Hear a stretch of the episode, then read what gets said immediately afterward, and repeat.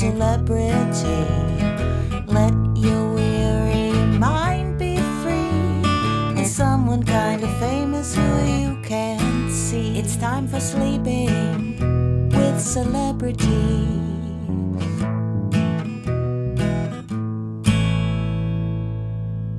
Hello, sleepyheads. Welcome to Sleeping with Celebrities. I'm John Moe. I'm glad you're here. On this audio program, we invite guests to step out of the limelight and into the nightlight. On this show, for one bedtime, we ask our friends to not bring their A game, but rather their Z game. It's a podcast where you can sleep, you can relax. I'm told it's enjoyable to do dishes to this podcast. You can take a break from stress and intensity. Just ahead, we'll be sleeping with James Urbaniak. James is going to talk with me about a certain window of time in New Jersey. A strong memory is the barrels of pickles in the local stores we're talking the big, crunchy pickles, John. Before all that, I invite you to settle in and get comfortable while I tell you about another show on the Maximum Fun Network. Sleepyheads, it is time once again for me to tell you about another podcast here on the Maximum Fun Network where we have the maximum amount of fun. This one is called Feeling Seen. It's hosted by Jordan Crucchiola, a writer and producer whose work has been in New York Magazine, Rolling Stone, and Wired. Feeling Seen is a movie podcast about the moments when we recognize ourselves on screen and the ways we might find that representation lacking. Every Thursday, each episode features a guest talking about the character who made them feel seen on screen. That's Feeling Seen on Maximum Fun or wherever you get your podcasts. And now, to introduce my guest. You have seen and heard James Urbaniak on screens big and small. If you haven't, it means you are probably some sort of wilderness person. If filmmaking were like survival, your two most important tools would be the camera and the actor. And if you could only choose one actor to help you survive, you'd want to have James Urbaniak because he can do anything voice acting, comedy, drama, dramedy, and those are all the things. He plays Dr. Thaddeus Rusty Venture in the Venture Brothers animated series, as well as Dr. Venture's twin, JJ. He is the high school principal in the movie The Fabelmans, a Roman soldier in History of the World Part 2, and has had parts in roughly 65% of TV series that have aired over the past decade. That is a precise figure arrived at through science.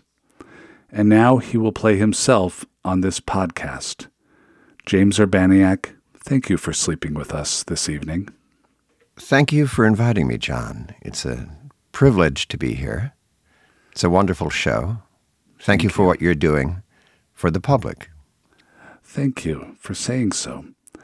I like to start bedtime conversations with a question or two about sleep itself. Yes. What is the best night of sleep you have ever had, James? Well, John, I thought about this because I know you ask your guests this question. And I had a couple of thoughts, but the one I'm going to tell you about occurred last summer.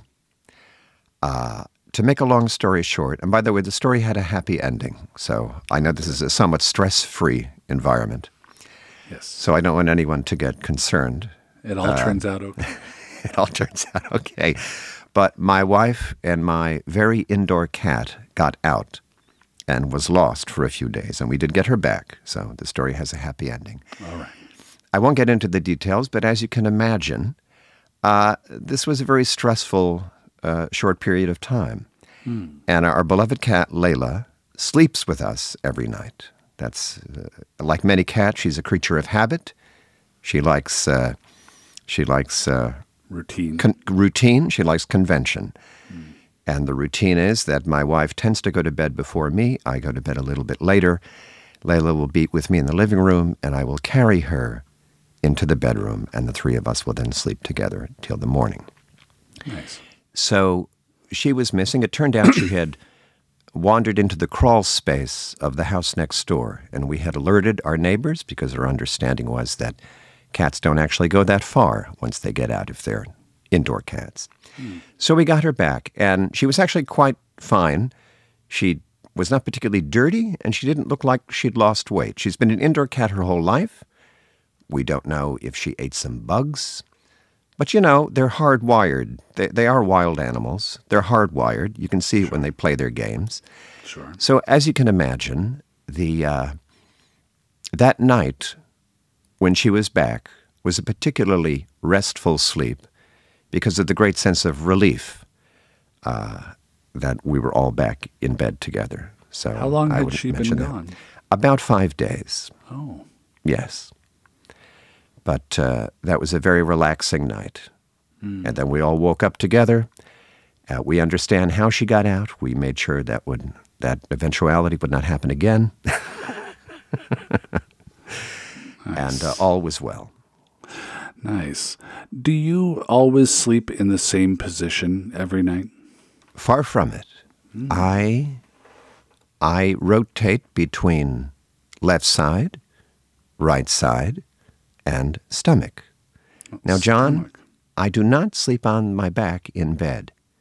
However, I am an actor, and as you know, when actors are uh, on uh, locations, we have trailers to Yes. uh, to wait in. There's a lot of waiting, and these trailers tend to have a very narrow sort of a couch, which doubles as a cot if you need to take a nap. And often uh, there's not much room to move on these things. Uh, and also on these shows and films, they tend to uh, give you a little bit of hairspray. You kind of don't want to move around too much to mess up your makeup or, you know, trade secrets, you know. Sure. There's an element of glamour to all this. Yes. So I have adapted to back napping in a trailer, and uh, I'm pretty good at that. I can I can get a few winks off in a trailer on my back, but that is not a uh, a regular position in the bed. What position does your cat sleep in? The cat uh, the cat uh, does the, sort of the classic loaf position, Curled. uh, somewhat curled, paws uh, under underneath the body. Uh, Yes, and she's actually a very good sleeper. It's very rare that she'll get up and wake us up in the middle of the night. Occasionally, she'll use her litter box. She has uh, one of these litter boxes with a lid and and a little door that she goes through. And she, after doing her business, she will then sort of scratch the sides of the litter box. It's just one of her routines. It's one of those things she does. It's related to the making biscuits thing that, that cats do. So she'll make a bit of noise in there. And in fact, she visited the litter box uh, about 20 minutes before we started this recording and made her noise, paws against the wall, and uh, uh, uh, paws against the side of the litter box. So I think we'll be good uh, for the rest of the recording. Good girl, Layla. Yes, Layla. So named because my wife and I were watching Goodfellas uh, the week before we got her. And as you know, the bridge to Eric Clapton's Layla is used to great effect uh, in that film as it all starts to fall apart for, for the gangsters. And uh, that name just sort of popped out. There it is, it's Layla. You had she had you on your knees, Layla. She had us on our knees, indeed. Coin a phrase. James Urbaniak, please tell us the topic you have chosen for today and, and why you have chosen it. Well, my topic is uh, my topic is the uh, the seven years I spent as a little boy in Bayonne, New Jersey, which is uh, a small city in Hudson County, New Jersey.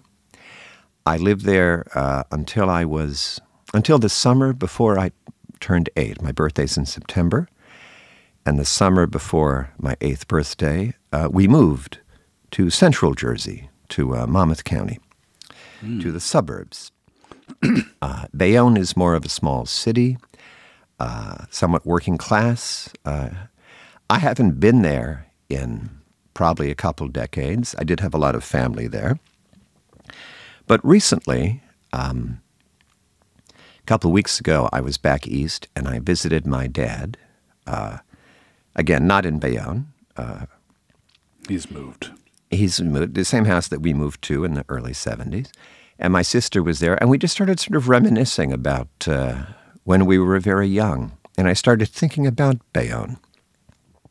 And John, part of what I was thinking about was memory and how interesting memory is that my memories of being a boy in Bayonne are very simple memories, and they're all basically non events.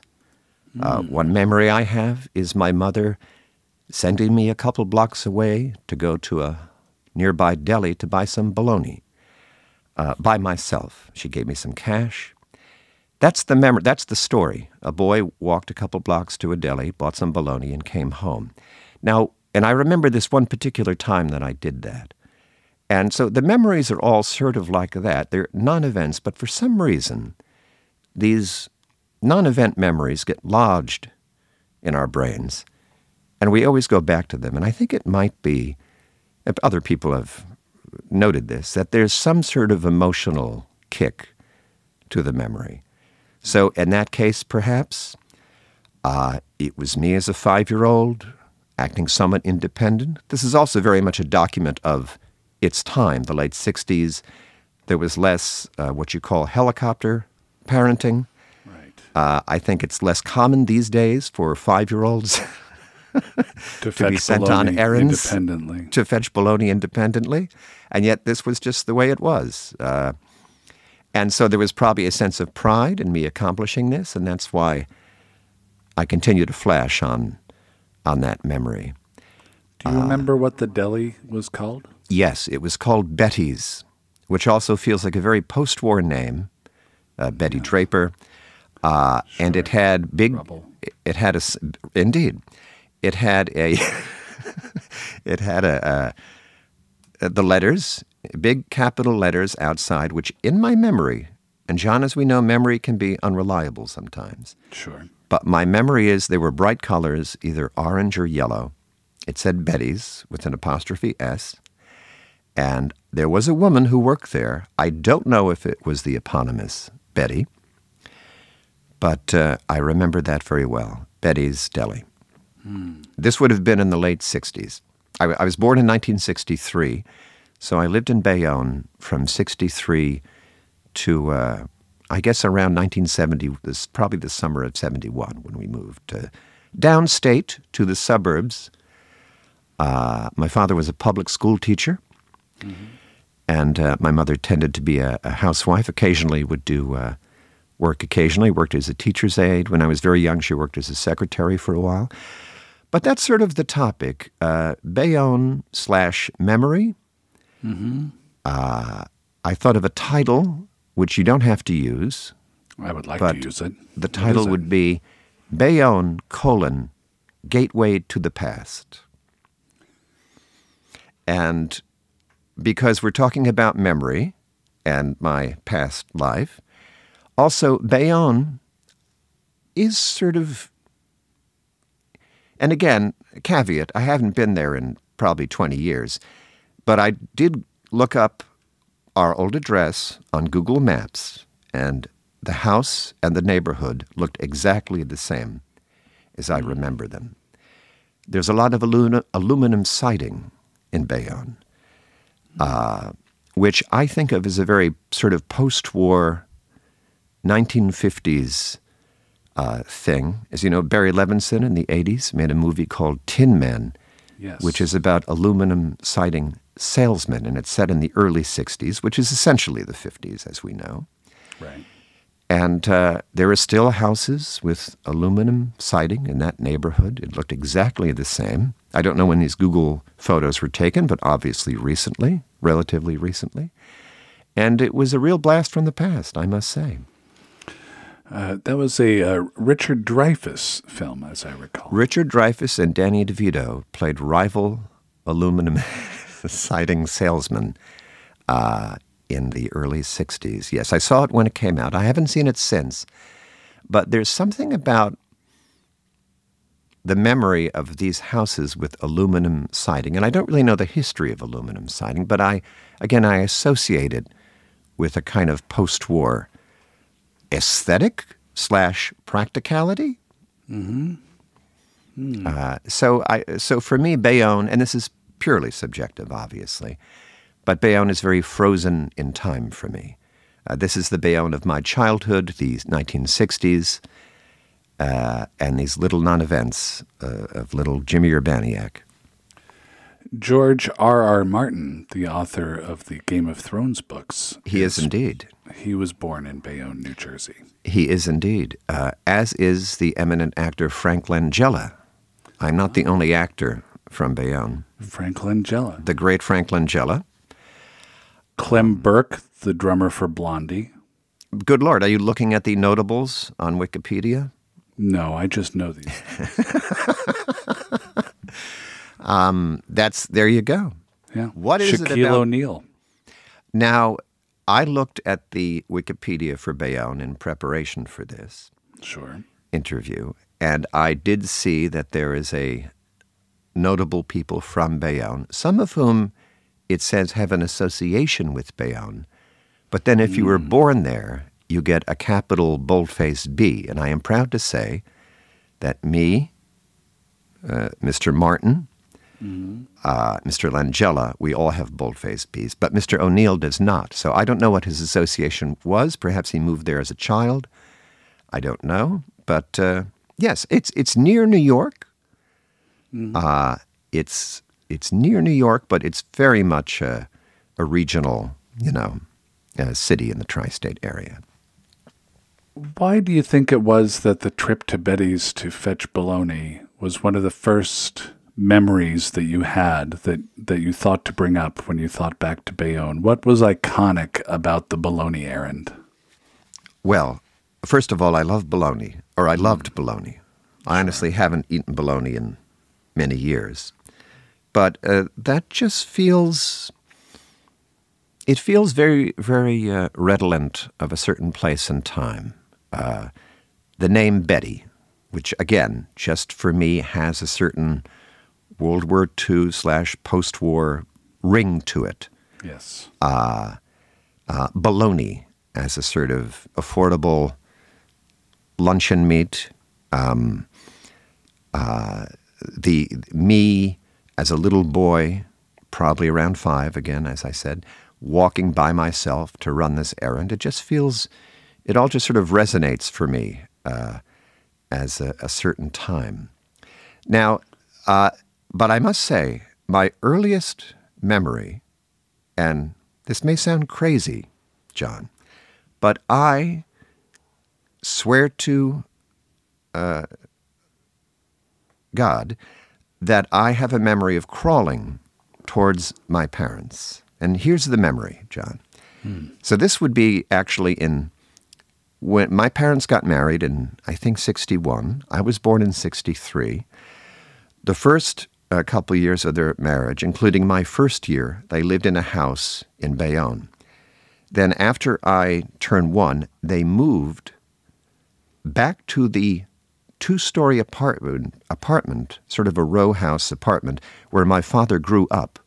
Oh, And my father's parents lived on the bottom floor, and we lived on the top floor. So that's where I lived from age one to almost eight.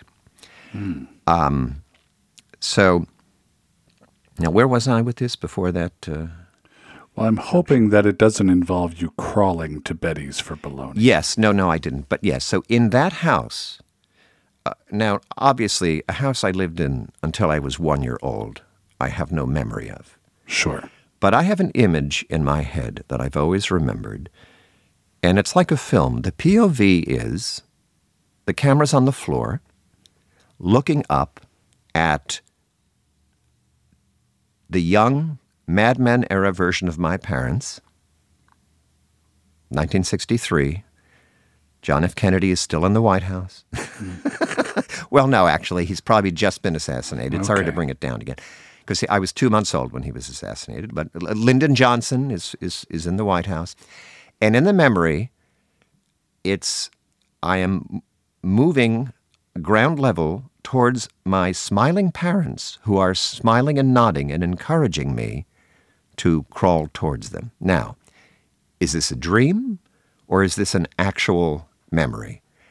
I believe it's a memory because, again, like the Betty's thing, there's an emotional kick to it. I'm receiving positive reinforcement from my parents. Uh, is there something about my future as a performer tied to this? I'm executing an action Could be, yes. the way an actor does, and I'm getting essentially applause uh, for it. Uh, so if yeah, so uh, that's an image I have, and then the earliest memories I have after that are probably around four years old. I remember in the old. I do have one memory of the old house.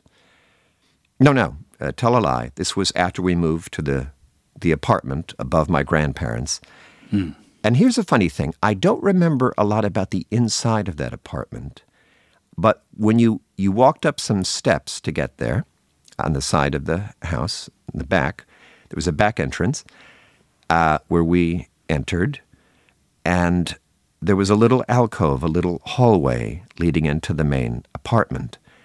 And as a child, I spent a fair amount of time in that little hallway because I sort of liked how separate it was. And there was a window.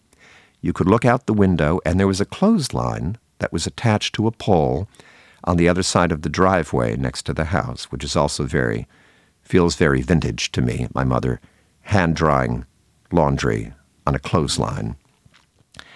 And uh, I remember once I caught a praying mantis outside, and I put it in a jar with, uh, I nailed holes in the top of the jar, and I kept it in that little alcove. There was a little white shelf uh, in that little hallway. And that is my most vivid memory of that house. And for some reason, I don't really remember the interior of that apartment. I don't remember my room. Uh, I vaguely remember that I had a plastic uh, rocking horse that I think my parents had gotten me for Christmas once.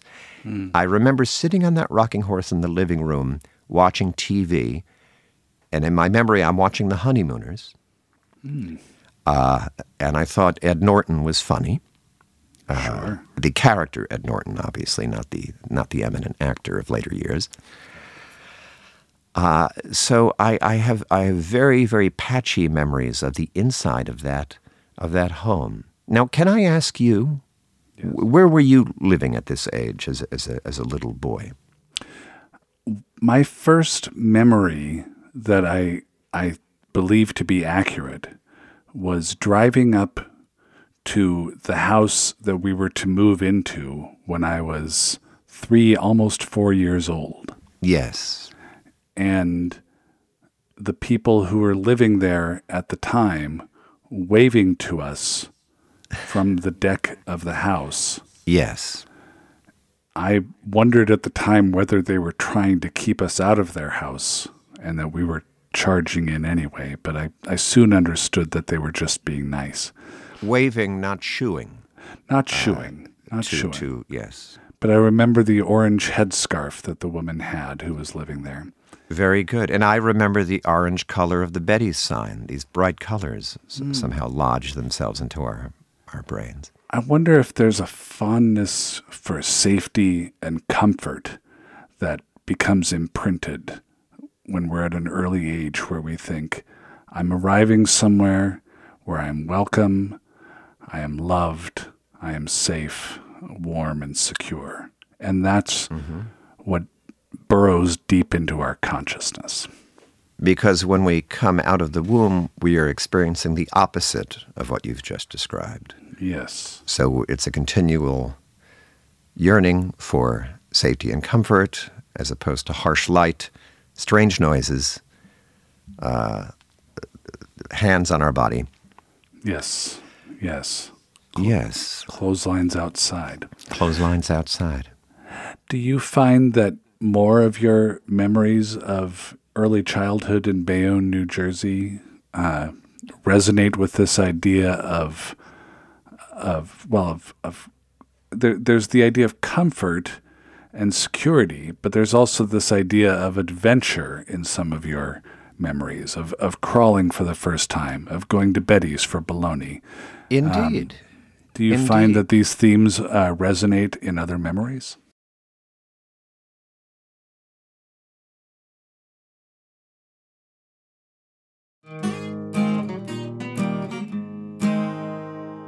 Sleepyheads, I wish to tell you about another podcast on the Maximum Fun Network. This one is entitled Just the Zoo of Us, and it's an animal review podcast from Ellen and Christian Weatherford. In each episode, the hosts evaluate how an animal excels and how it doesn't, rating the animal out of a score of 1 to 10 on their effectiveness, ingenuity, and aesthetics. Guest experts give their takes informed by real life experiences studying and working with very cool animals. If you or your children have ever wondered if a pigeon can count, why sloths move so slowly, or how a spider sees the world, you can find out every Wednesday on Just the Zoo of Us. It's a field trip to the zoo for your ears. Available at Maximum Fun or wherever you get your podcasts. Do you find that these themes uh, resonate in other memories? Yes, I remember there was a uh, there were a lot of trees in Bayonne. It's a, it's a little city, but it was it's a leafy little city, or it was then anyway. And there was one uh, house across the street that had a a backyard that was almost like a little woods. And I have a distinct memory of again being a very little boy, seven or under, uh, walking in there, finding a stick very little boy action, and just holding a stick. For some reason, that was important to me. And walking in the woods with my stick because you need a tool or something when you go into a wooded area. Right. But that does feel like a low level adventure. Let's explore. And also, this is like someone's backyard. I don't know what I was doing wandering in there, but uh, I hadn't thought about it that way. But yes, a sense of adventure. Now, down the street, uh, here's another very strong memory I have. There was a, a, a like a two-story factory, not a large building, but a wide, a wide building, and it was a pickle works. That's how we all referred to it. a pickle was works. a pickle works. It was a factory where they produced pickles. And one memory I have of this era is going to the supermarket or even the deli with my mother, and pickles would be in big barrels. I feel like I'm mm. talking about the 19th century or something, but this was a thing. Would you would you bat your hoop down the road with a with the stick that you had fetched? No. And I never played stickball, and to this day I don't really understand what stickball is. Yes. Uh, but there were, that's a strong memory, is the barrels of pickles in the local stores. We're talking the big, crunchy pickles, John. You know, that you pickles. then, yes, that would be wrapped in wax paper. And to this day, the pickle is one of my favorite foods. If, uh, if I'm in, this doesn't happen so much in LA, but if I'm in New York and go to a deli, I will order a BLT, perhaps for breakfast, and there's got to be a slice of pickle with it. It's unthinkable that I would have it without. And I wonder if this sort of romantic memory of the pickle factory down the street, and you could sort of smell the uh, the pickle smell in the air, which is a pleasant smell in my opinion. And then the big uh, pickles in the barrel in the store. That's such an evocative memory for me. And in fact, uh, a couple years ago, I was flashing on this memory. Maybe it has to do with getting older as I get more and more distant from that time. I sort of fall into these little reveries, thinking about my youth and Bayonne in particular. And I thought, the Pickle Works in Bayonne, does that still exist? What was the deal with that? So Yeah. I Googled it, and it doesn't appear to exist anymore, but I found a, uh, because the internet has stuff like this, I found an archive of a newspaper uh, from the time, possibly the Jersey Journal or a, a newspaper from that area, and I found a classified ad. You know, these are scans of, of, of newspapers. Sure. And Google led me to a classified ad uh, from 1970. And I want to, I have a copy of the ad in front of me. I'm going to read it to you. Thank you. It begins with all caps salesman, comma. Now we, now we go to lowercase. Salesman, comma. Mature, comma. Wanted to call on old established accounts. Waksburg Pickle Works, 282 Broadway, Bayonne, New Jersey. Now, John, the dramatic possibilities of a mature 1970 pickle salesman in Bayonne, New Jersey seem limitless to me. I, I assume you're familiar with Ben Katchor's uh, comic strip Julius Knipple, real estate photographer. Real estate familiar with this strip? photographer. Yes. Yes, where he uh, he has a sort of Willy Loman esque figure, a sort of shabby middle aged man in what seems to be a a sort of old timey New York, going from business to business, uh, and I that's what I imagined. Uh, I, I was so taken by this classified ad, and, and I started imagining the life of the Bayonne pickle salesman. Got to fill those barrels, you know, pushing pushing the merchandise, which doesn't strike me as that hard to move. Uh, pickles, but yes. The other thing about this ad that's fascinating to me is they ask. It says salesman, comma mature. Mature. Now We this is want 1970. A rookie salesperson selling our pickles. No, and we want to go to old established accounts. So they they it there may be this is remember this is sort of the height of the generation gap. Yeah. They might not want a long-haired salesman, Right. some kid with a mustache and sideburns wearing bell bottoms Yes. and a, a, pais, a, paisley tie. You want a conservative-looking fellow who uh, feels like a, a- a part of the neighborhood. we don't want Paul McCartney. Trying to We don't want Paul McCartney. No, no, no, no. We want uh, Vincent Gardenia to pull Yes. a character actor out of the who, who might be appropriate casting for the pickle salesman at that time. Those of you who don't know can look him up. Tony Franciosa, perhaps. Tony Franciosa. Uh, today, perhaps Frank Langella, though not the Frank Langella of 1970, who was a, a, a very uh, a longish-haired, uh, youthful uh, type. If I may, James, I would like to read to you from a poem called Conjugating by Judith Valente. This is a I discovered this poem last night when I was Googling the Waksburg Pickle Works. Okay. Well, would you of the like to main- read it yourself? Oh, I, I, I don't have it in front of me, so please do do read the, the excerpt. It's just a selection from it. Yes. I knew my mother at that moment stood ankle deep in red rubber boots in a pool of gray water, hosing down cucumbers at Waksburg's Pickle Works so she could earn $1.05 an hour, squirrel away a few dollars each week to pay my $600 tuition. And at three o'clock, when Sam Waksberg blew his plastic whistle, remove the boots, pack up her lunch sack, take home the Broadway bus smelling of sweet relish, pickled onions, while the school kids sniffed her clothes, laughed behind her back. Now, the poet doesn't mention Bayonne, New Jersey, but that's clearly where that is. It couldn't be anywhere else. She does mention uh, houses on Bentley and Fairmont Avenues. I don't recall Bentley and Fairmont, but I would say that's very likely that those are streets bet. in Bayonne. And that Pickle Works was indeed just like a block away from my house. And that's very evocative of Bayonne in that period. I, I said it had a kind of working class uh, uh, feel. Uh, I was looking at the Wikipedia for Bayonne, New Jersey, and it notes that, if I may quote, Bayonne became one of the largest centers in the nation for refining crude oil, and Standard Oil of New Jersey's facility, which had grown from its original establishment in 1877, and its 6,000 employees made it the city's largest place of employment.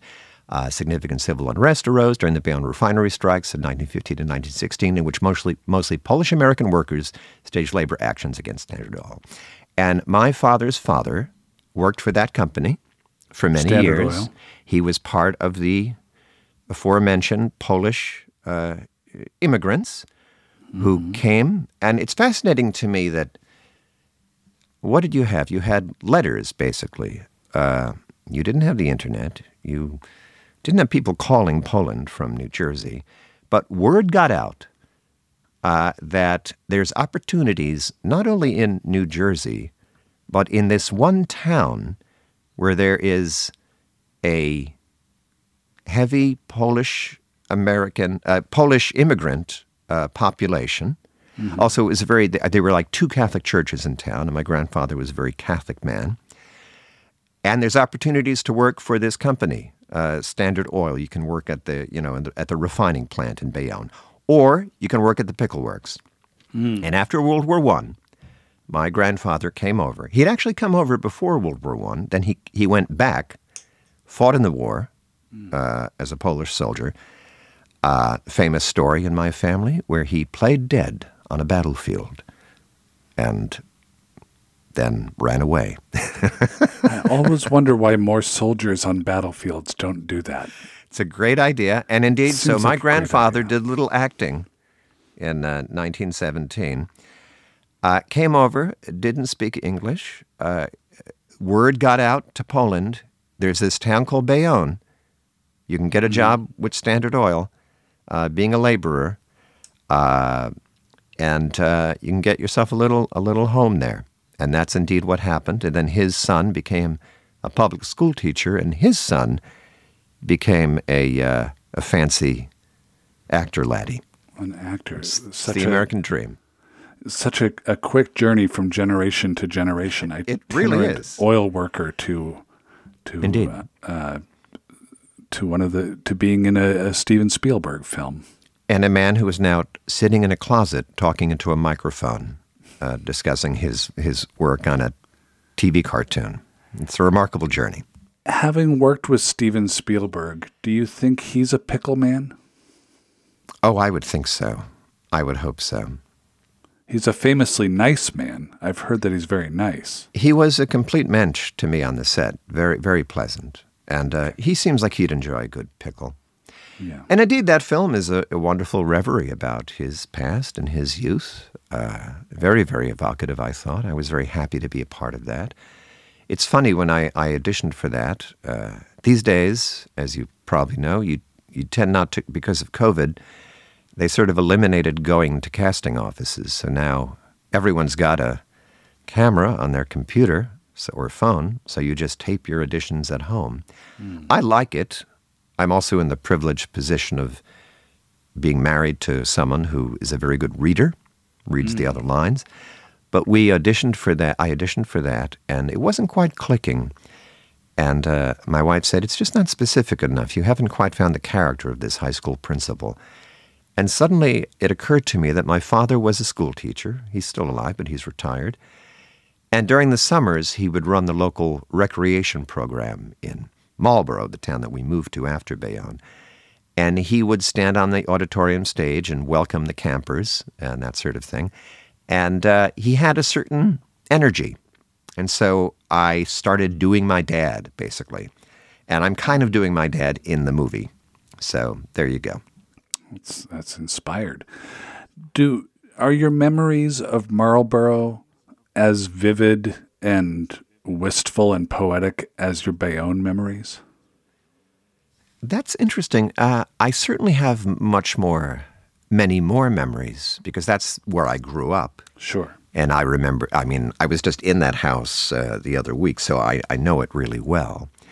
Uh, but I think there may be something a little extra vivid because the Bayonne memories are more limited.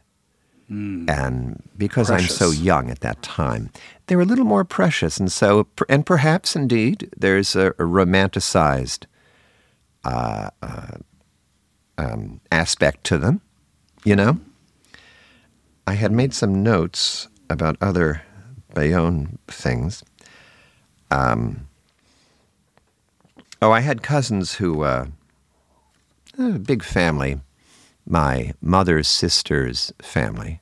I'll give them their privacy, so I'm not going to say their name, but they uh, they all kind of had a vocal quality that was like this. And I've met other people from Bayonne. I think there's a certain dialect where I call it the Bayonne bubble because it kind of sounds like you have a bubble in your throat. You, you get what I'm saying? It's uh, it Sure. sounds a little I- Kermit the Froggy right now. It's a little Kermit up there.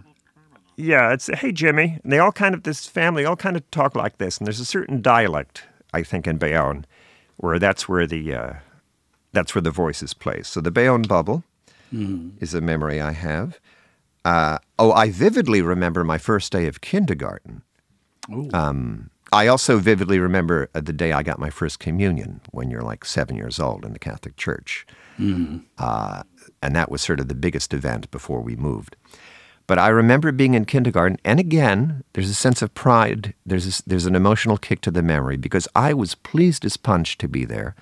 It was called public public school number twelve, and I was sitting there, and a, a boy who lived down the street from me was screaming, hysterical, screaming, crying, banging on the door for his mommy, did not want to be there. And I have to admit, John, I sat there with a little bit of pride, thinking, well, I'm fine. I don't know what his problem is. So there was a little, a little, a little touch of ego, perhaps, a little pride in being well behaved. Yes. My maturity, yes, yes, at age five. So that's a very distinct memory I have of that first day. Were you um you you have a birthday in September, so did you Yes. start early with kindergarten or were you almost yeah, I, later?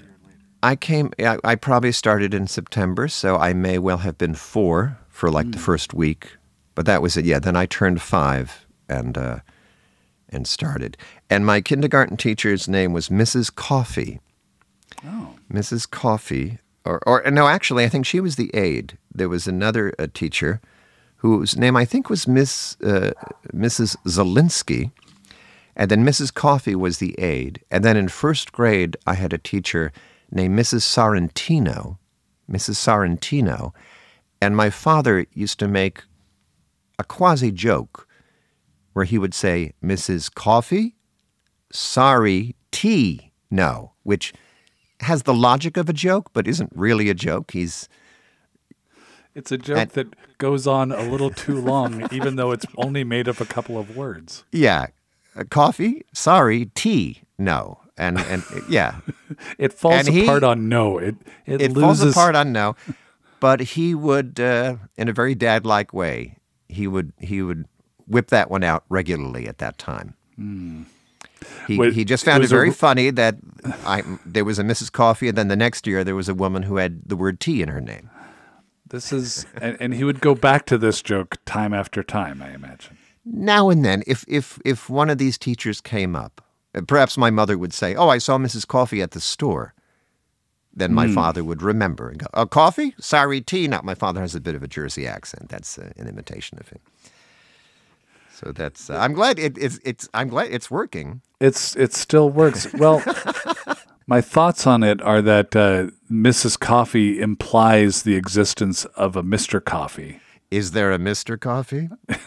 In, in my kitchen, there is, of course, Indeed, there is. Yes. and um, and and that also the the it's the dad joke model of Yes.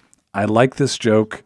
I'm going to keep going back to this joke. Oh, yes. People around me are going to wonder why I keep telling this joke when it's already been told and it isn't going over big. And the truth is that the dad is doing it not for anyone else, but for himself. Yes, and I, I don't remember him ever telling this joke outside of the house, outside of the family. Did your dad have the Bayonne bubble dialect? You know, he, he not really. He uh, maybe a little bit, a little bit. My dad, he kind of he has a mild Jersey accent. He kind of sounds like this. Uh, hey, Jimmy. That's kind of how he talks. Okay. And then uh, I discussed this recently, uh, um, but uh, my mother is from Jersey City, which is next to Bayonne. And uh, she had two uh, uh, sisters who were very lovely women. And they had a kind of classic Jersey, which kind of sounds like New York uh, East Coast accent. And my mother told me that as a young woman, she worked to lose her Jersey dialect. Oh. And so my mother spoke in a somewhat over articulated voice. I told this actually story on another podcast recently. I'm sorry. But my That's voice, right. I believe, is a combination of my dad's kind of Jersey attack, a certain loudness, and my mother's a rather precise way of speaking, which she trained herself to do. Mm. Uh, so I believe that's why I have this particular voice, which has served me well uh, it's, in show it's business. mutable. It can it can apply to a number of things. Thank you.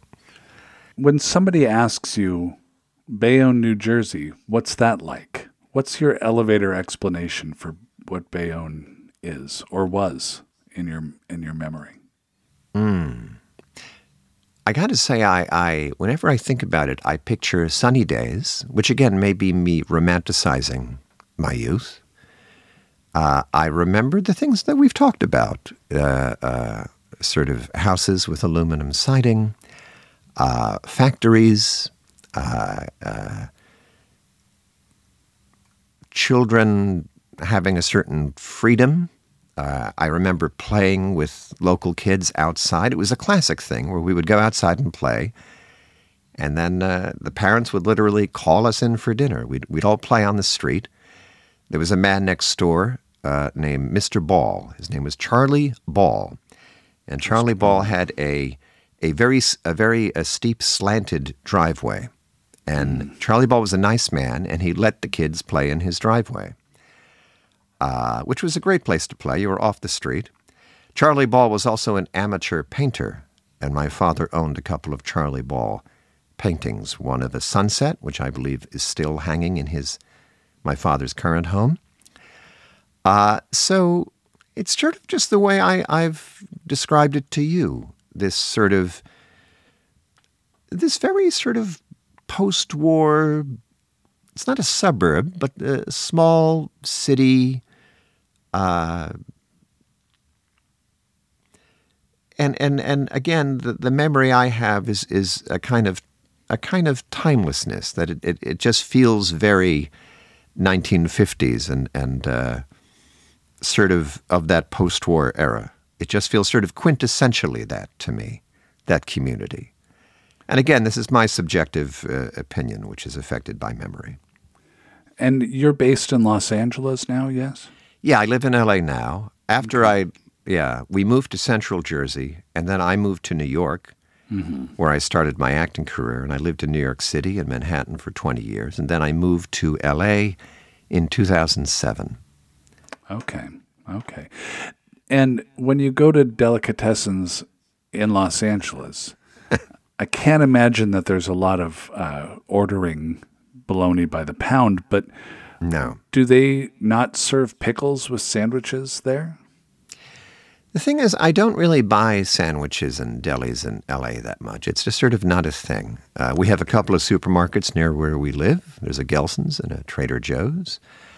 Uh, but it's not the same. I associate sort of deli sandwiches with New York. Yeah. And when I go back to New York, uh, I was just back there a couple of weeks ago. I, if I wake up in the morning, I have to make my way to the nearest deli and buy an egg sandwich on a roll with bacon and sometimes cheese, uh, which comes wrapped in tin foil.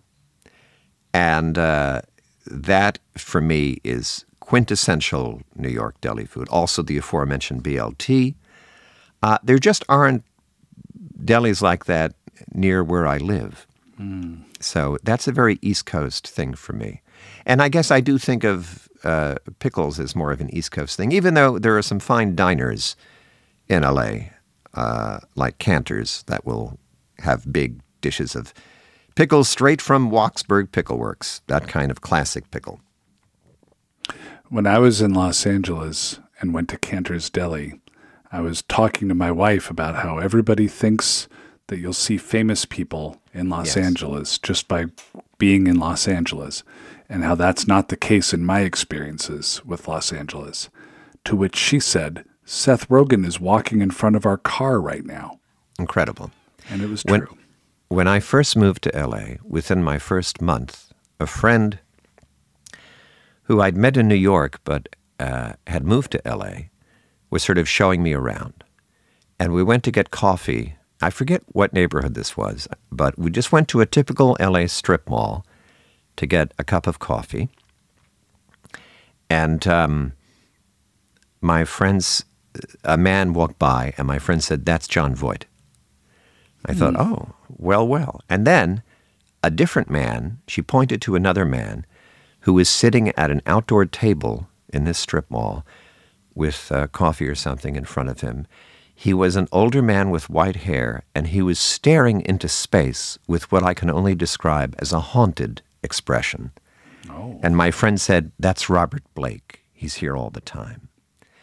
And indeed, it was Robert Blake, TV's Beretta, and this was after the the whole uh, Robert Blake murder trial that we know. Uh, and he really looked like he was staring into space, going, "Wow, I, I can't believe I got through that." Um, and and I thought, "Good Lord, this is life in L.A." It's my I've been here for three weeks, and I, I I've seen Jon Voight and Robert Blake at the strip mall, and then I don't know how much time had gone by before I saw another another celebrity.